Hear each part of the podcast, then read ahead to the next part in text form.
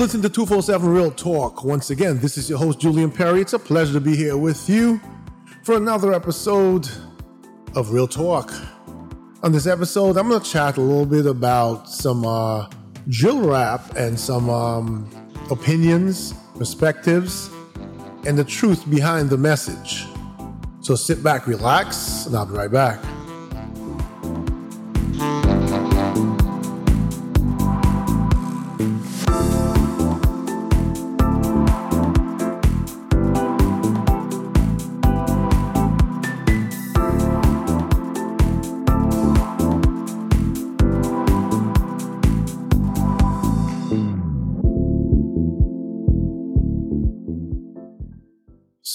Good evening, once and all, uh, one and all. This is um, I got a little mixed up there because it's nighttime here, but that doesn't say when you'll be listening to it. It's about uh, ten thirty one, um, on uh,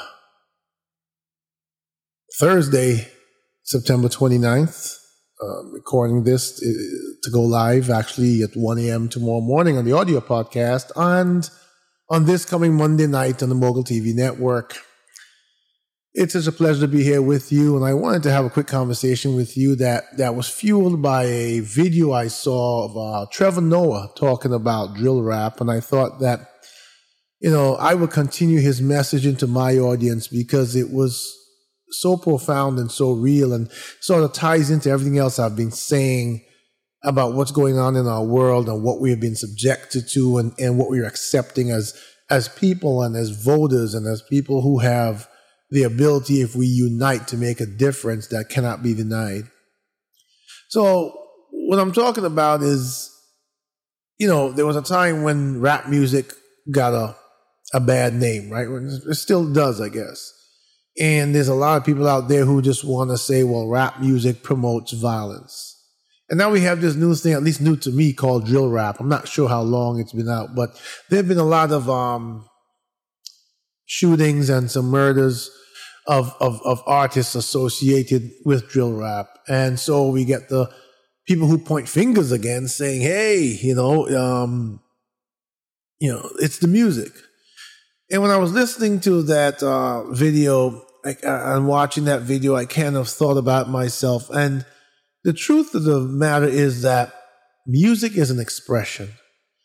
Um, I think the complaint is that um, I've got some notes here, but the, the complaint is that the message in the music is spewing violence. And when you really think about it, the, what, what, what rappers, drill rap or not, what they're expressing in their music is their reality it's you know even if they may talk about someone who was murdered and how they were shot or whatever the fact is that happened in real life. And you and you know i'm not saying everything is good because there's good and bad in everything but basically they're expressing their reality from their world. Much like an r&b singer or a soul singer who had a bad breakup and, and, and puts it into music is expressing their experience from their world but the thing about it is, it's so easy for people to jump up and blame rap music, you know, and, and, and I'm not a huge, I don't know a lot of rap artists. I'm not, that's not my genre of choice. I'm a little old school. I like contemporary jazz. But the fact of the matter is that the message I'm trying to get across here is that once again, we're dealing with finger pointers who live in, in a world that's safe for them because they don't want to face the truth. They don't want to face the fact that people who express these things are trapped in the world that they created. You know, I go back to my conversation about rap and I go back to my conversation about um, communities that are oppressed, communities that no matter how much they scream, no matter how many organizations form and fight, they never get the funding of other communities. They never get the support of, of those politicians that, that we helped elect. Let's, let's, let's be clear about this because I want to get a, a message across uh, more and more about our power. When I say our, I'm talking about not just black people. I'm talking about minorities in general, minority groups, minority people.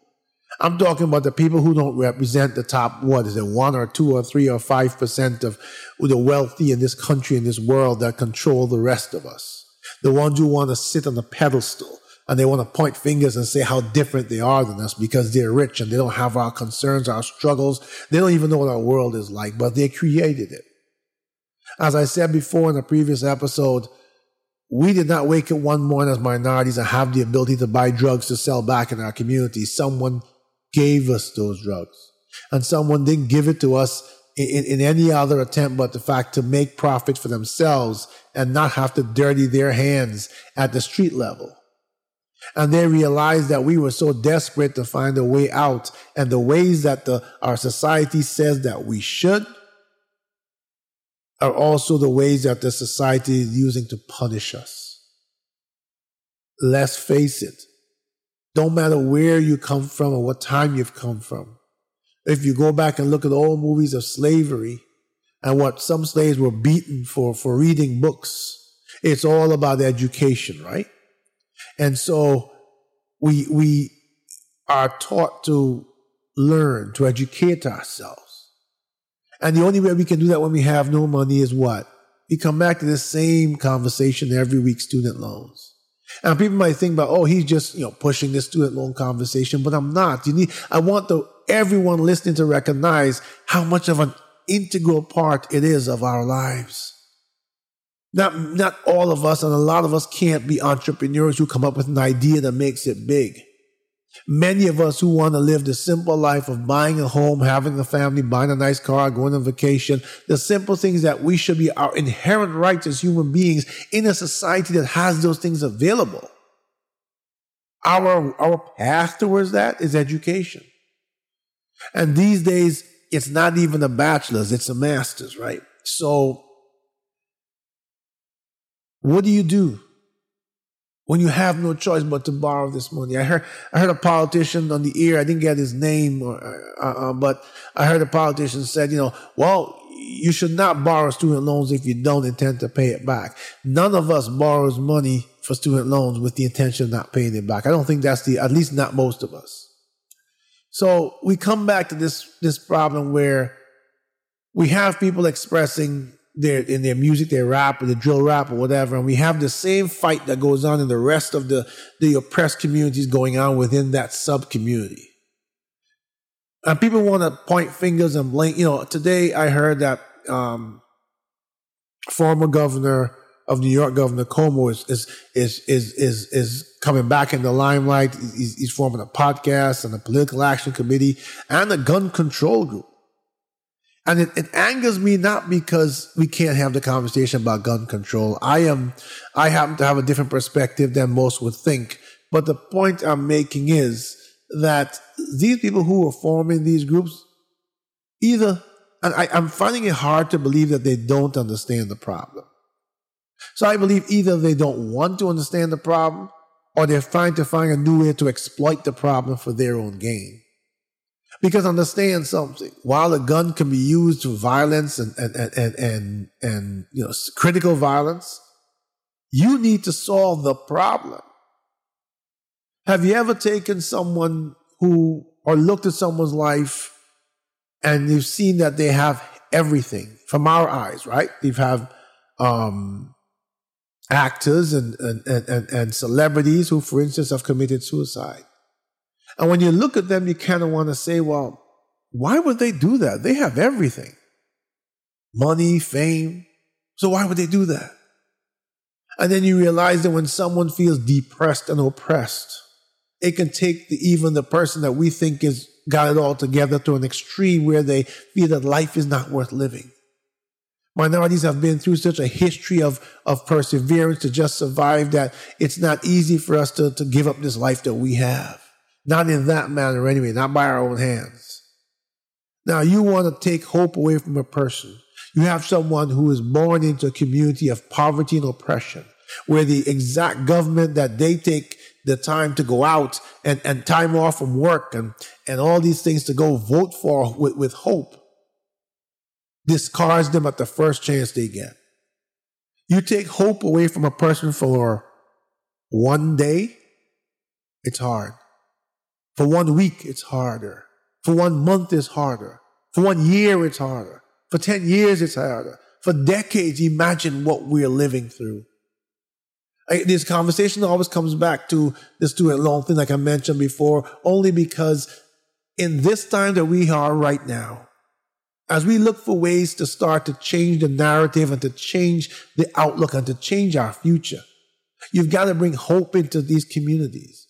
You got to do that in many ways. There needs to be security. There needs to be investment in schools. There needs to be, when I say security, teachers have to feel now that they can be safe enough to go into this neighborhood and bring their resources. You have to take so many brilliant minorities and show them how brilliant they are. You have to allow them to educate themselves to the highest level as long as they maintain the grade. And when they're finished, they don't have a burden on their backs of student loans.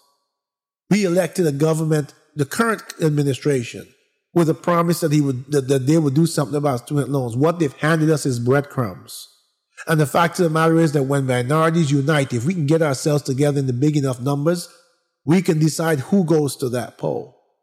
When there's when there's another election, there's a primary, right? If we decide to unite to understand that we want to change our own neighborhoods, then we can make sure that someone who you can we can have a big influence on who wins the primary. Maybe we need to use the time in between the elections to find the, the, the leaders within us, with among us and in our communities. And we need to back that person with enough votes, enough signatures, whatever, to get them on the ballot. And then we need to push them through as the nominee. And then we need to take them all the way to the presidency. And we need to remind them that we put them there. And if they don't do what they're supposed to do, we'll remove them. They can forget about a second term. We have that power. There's somewhere between 43 and 46 million people who will be affected by, by, by the burden of student loans. And the fact of the matter is the majority of those are minorities. For the last month, almost every other day, the Dow, uh, the stock markets, the Dow and the NASDAQ have, have, have plummeted. All the politicians are talking about recession and whether or not all we can see is recession.